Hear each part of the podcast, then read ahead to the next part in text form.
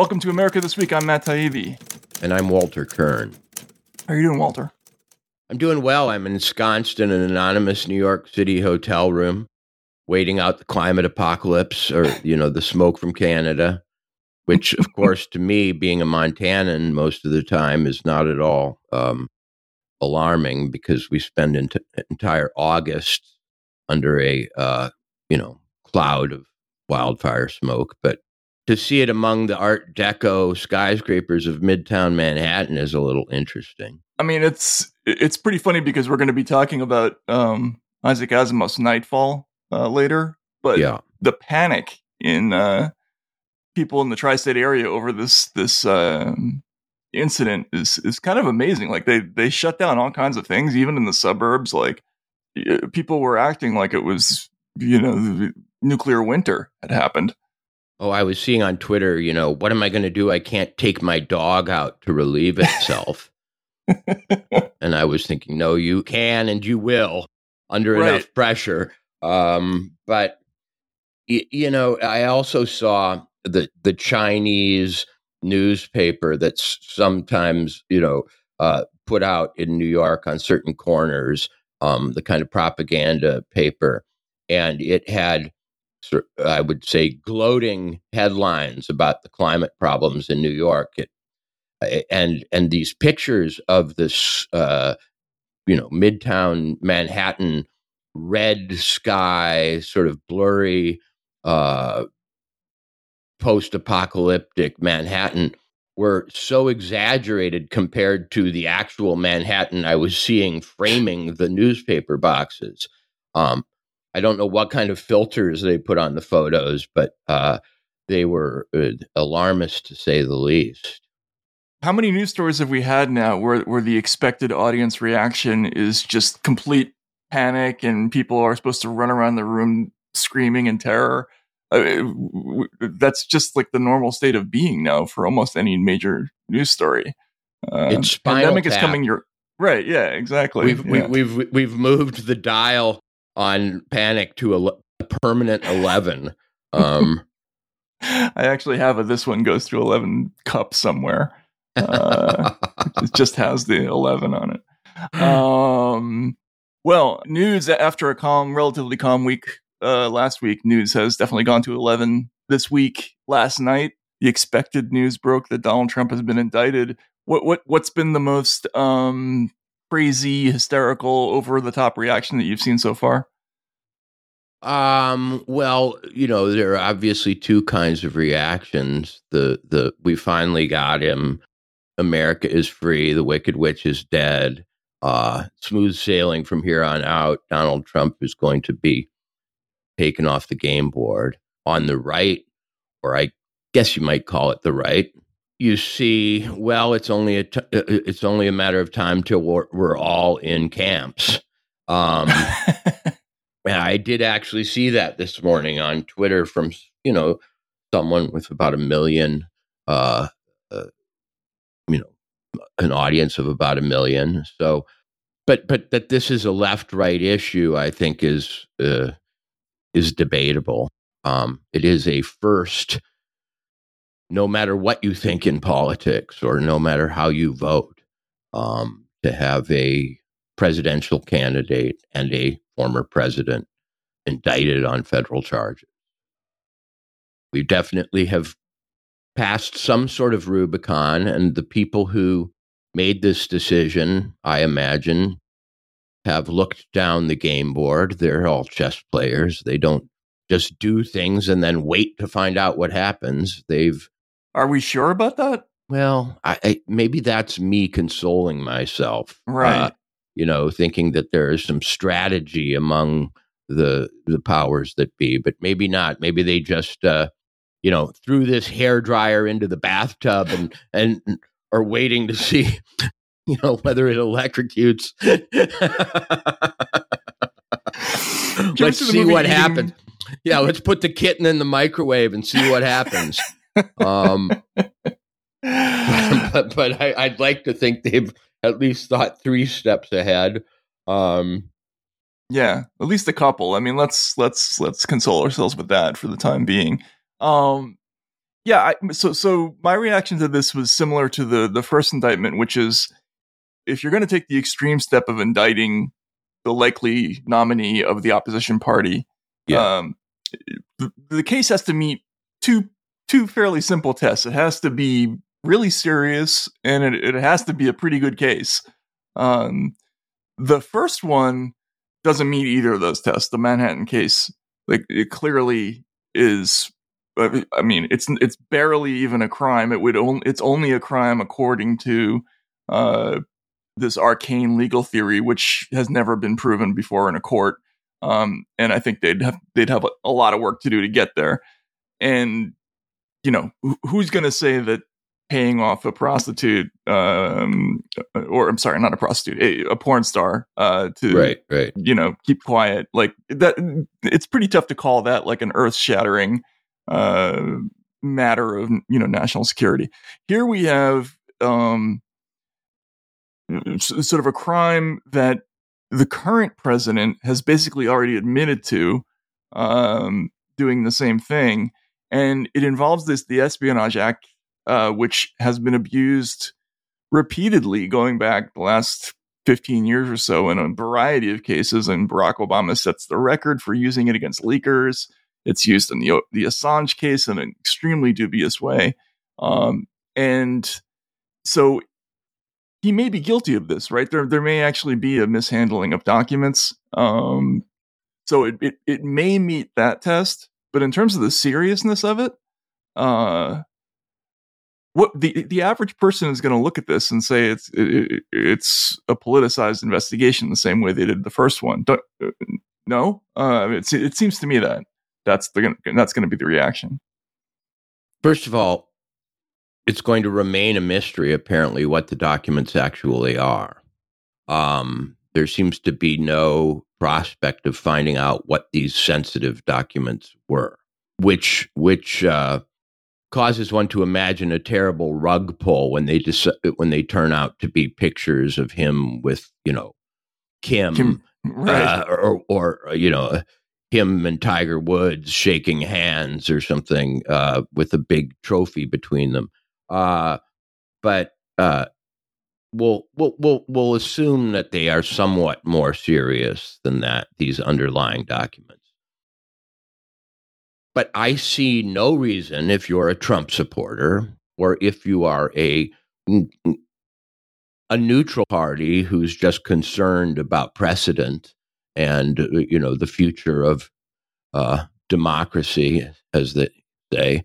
Um, I, I see no reason why you should imagine this is anything other than political.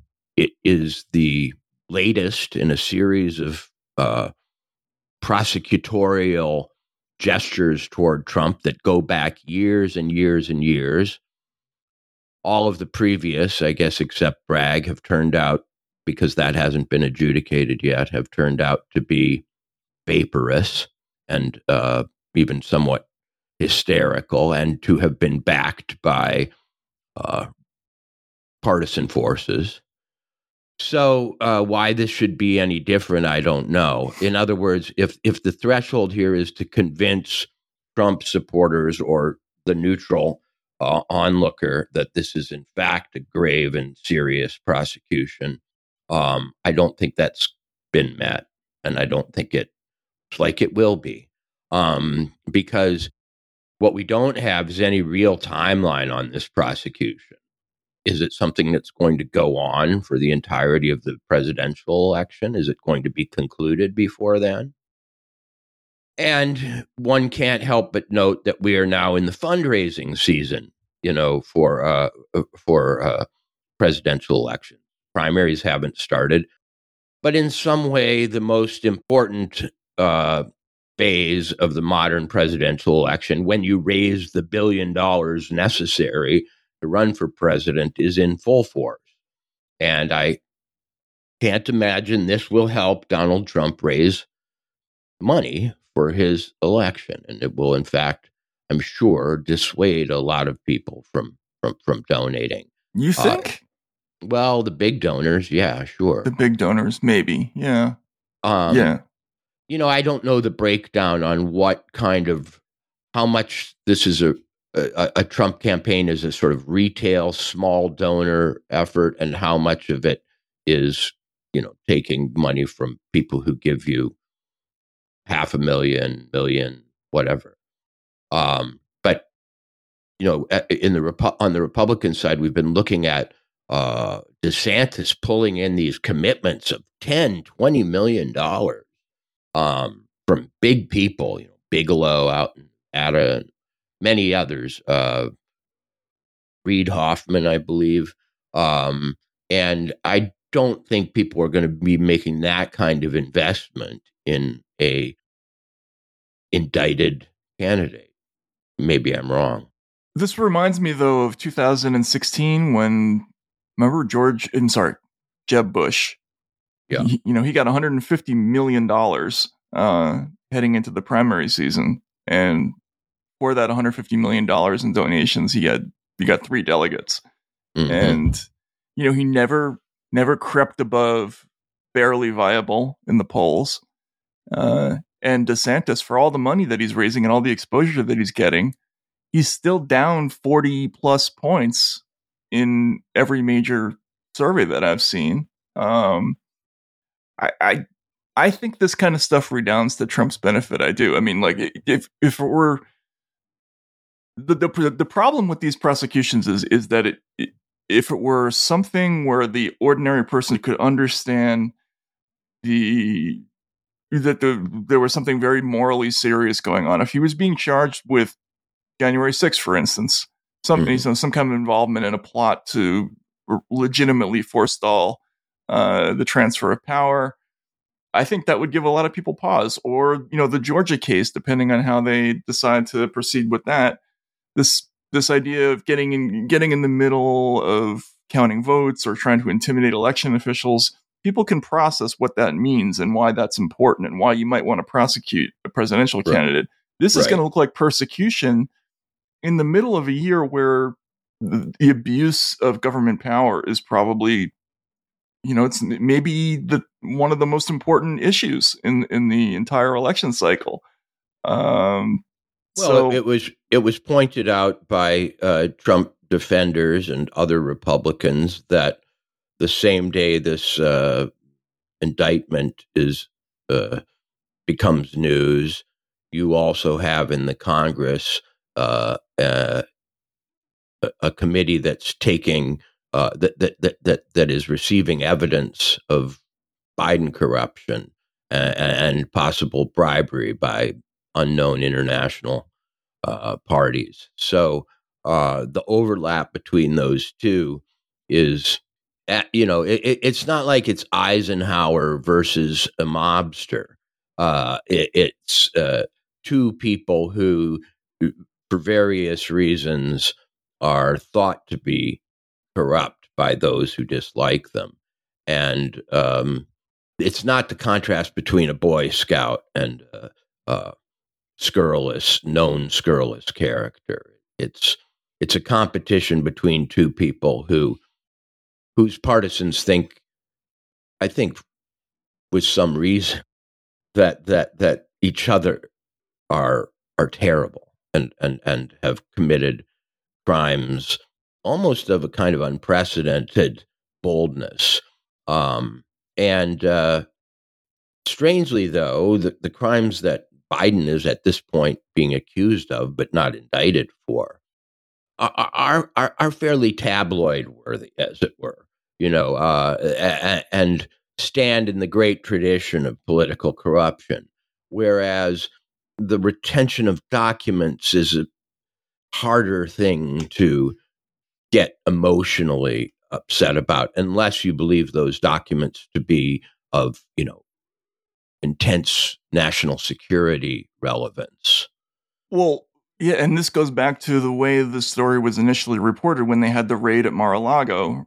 Uh, remember, we cycled through all these different uh, sort of explanations in the media about why what might be happening and why they might be doing the raid. There was the whole Trump might be selling nuclear secrets story that was bandied about yeah. with real seriousness. I mean, we had stories yeah. in the Daily Beast, the Rolling Stone, um, Washington Post Uh, you know, there were it was sort of like Alice's restaurant. They had the the 28 by 7 color glossy photos with the circles and the arrows. I mean, there, there were diagrams of all the the things that he might have had, and mm-hmm. um, we had former national security officials who went on TV and and said, uh, you know, the mishandling of state secrets. They were really implying that that this was not just mere carelessness, but but this was some kind of a a fiendish, uh, intentional decision to maybe share, you know, the these documents with a hostile power.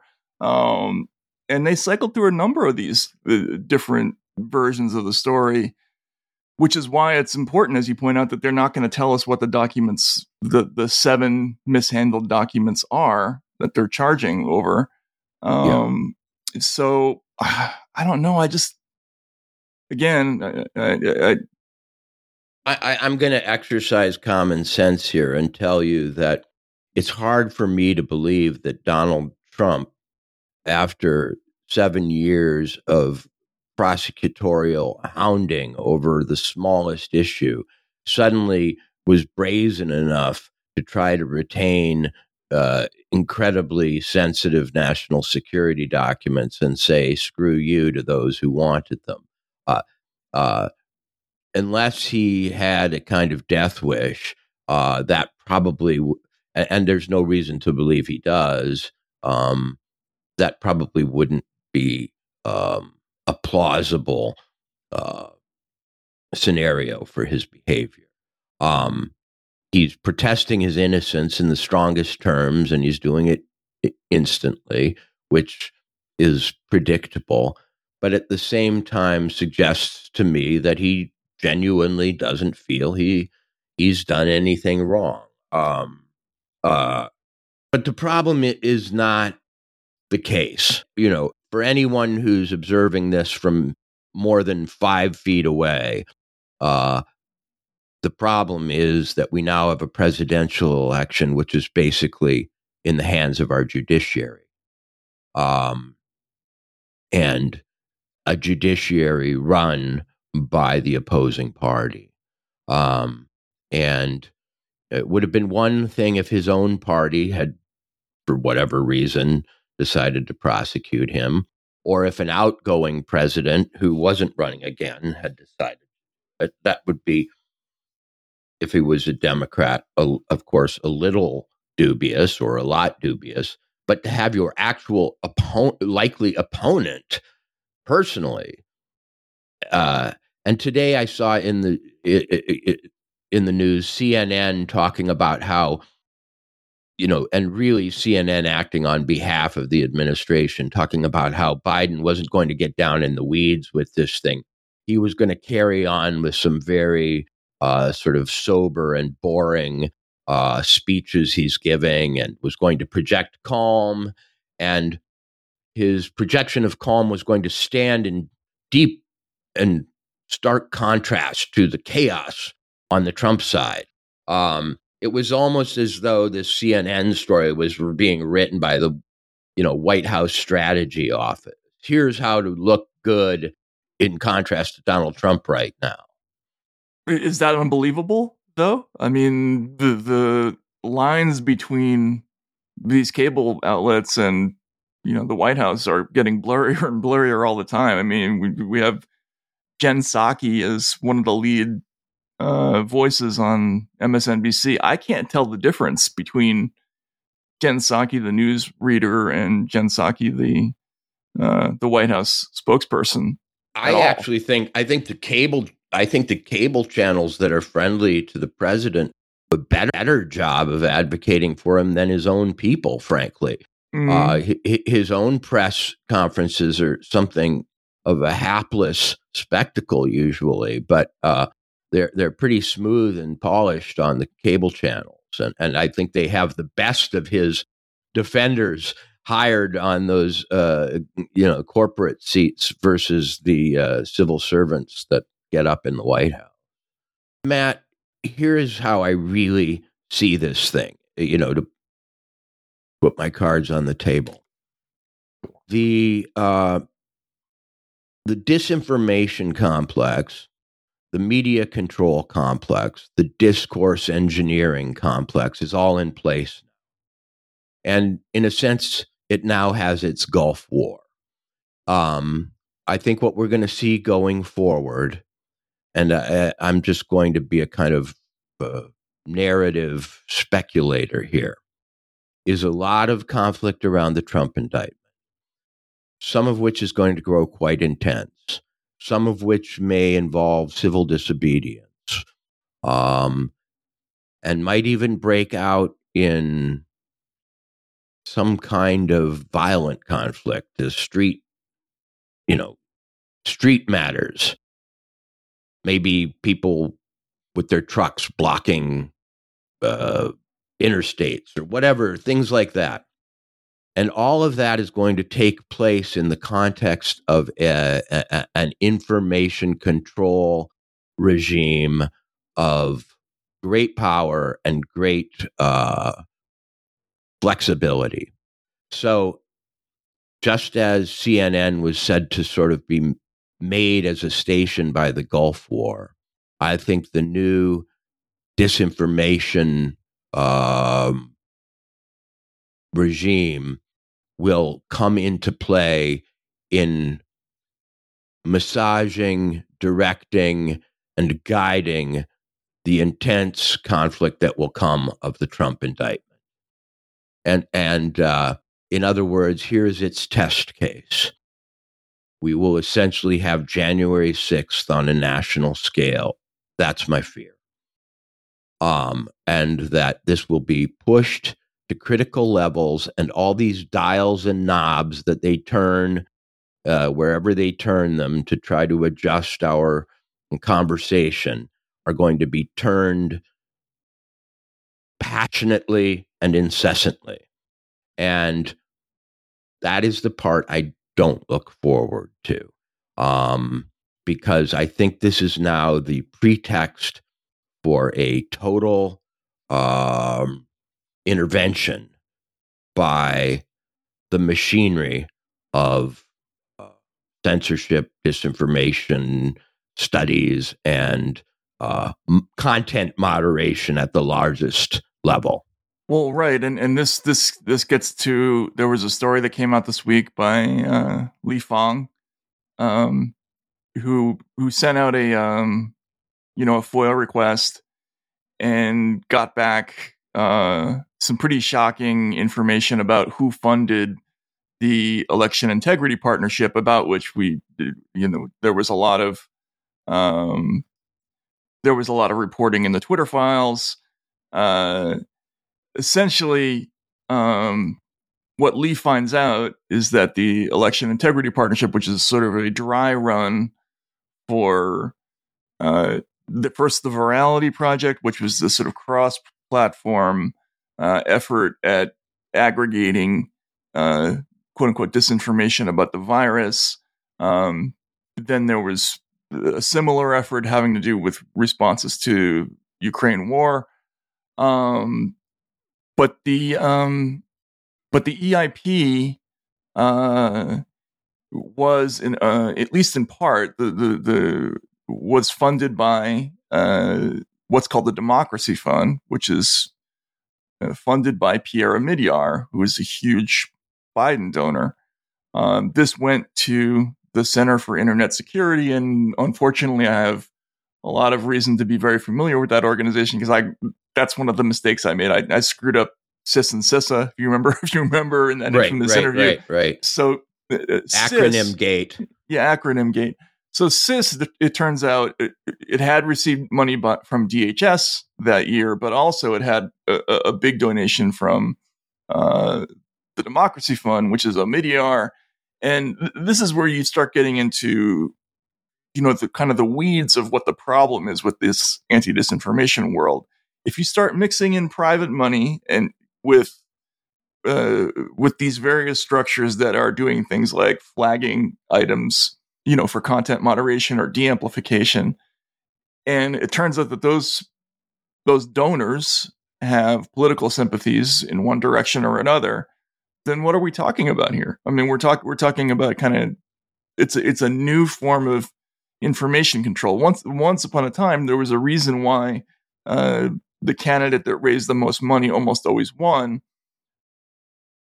On the one hand, it had to do with the fact that the candidate got more exposure, but there was also this sort of secondary uh, factor, which is that local news stations didn't want to upset their best advertisers.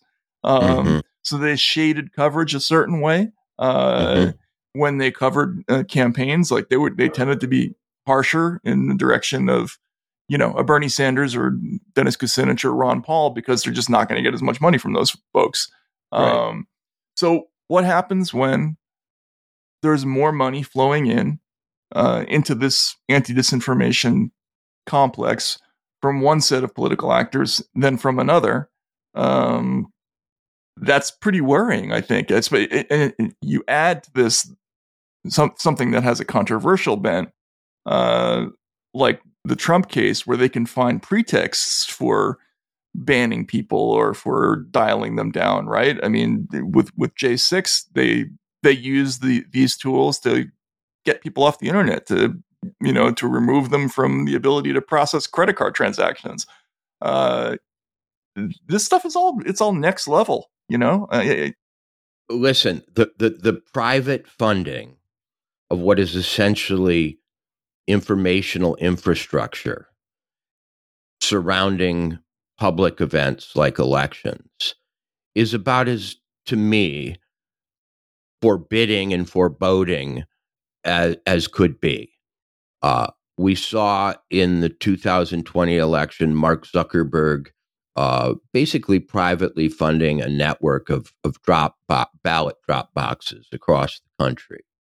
Now, we also know that Omidyar um, funded to some extent a uh, content moderation, uh, to, to be uh, mild about it, or even a censorship uh, machine that operated on behalf of one party. And they did this in conjunction with U.S. government forces, right? Right. I mean, uh, you know, it wasn't just that he donated to the campaign or or created some uh, module for the use of the campaign. They interfaced with the actual USG to do this. Um, this looks like the creation of a one party state in conjunction with corporate power. Uh, I, I don't know how else you describe it. Um, and, uh, you know, will it cause America to feel more secure in its sense of our democracy being an honest project? Not at all. It, it, it is the, it's going to breed cynicism at levels you couldn't even imagine before because frankly i couldn't imagine these projects even occurring before. I mean these were not these are not these are what they call in you know math or physics discontinuities. They they could not have been expected five ten years ago. They're they're, they're rather sudden developments that uh that show a new uh a new fusion of power in a, a new direction that wasn't that we couldn't anticipate. Right. Um. So so with the Trump story, here's what I expect. Just to be uh, very specific, if you go off your nut on Twitter as a Trump supporter and say, "This is it. I've had it. I don't want to be a part of this country anymore. We need to find a new way. Here comes a civil war, etc. Well, your demerits are piling up pretty fast. Um, the knob turners are watching at every step as anger and disgust uh, mount. And, you know, should any of this uh, emerge as real conflict, you know, somebody pulls out a gun. Uh, there is a clash between uh, Antifa and whoever, the Patriot Front. And then people weigh in on that or start to align themselves around, you know, incidents. We're going to have a mushroom cloud of anti disinformation warfare Um, and and I fully expect that's what we're looking at. I mean, I don't want to be alarmist, and I don't want. If you're hearing this message, you're listening to the free version of America This Week.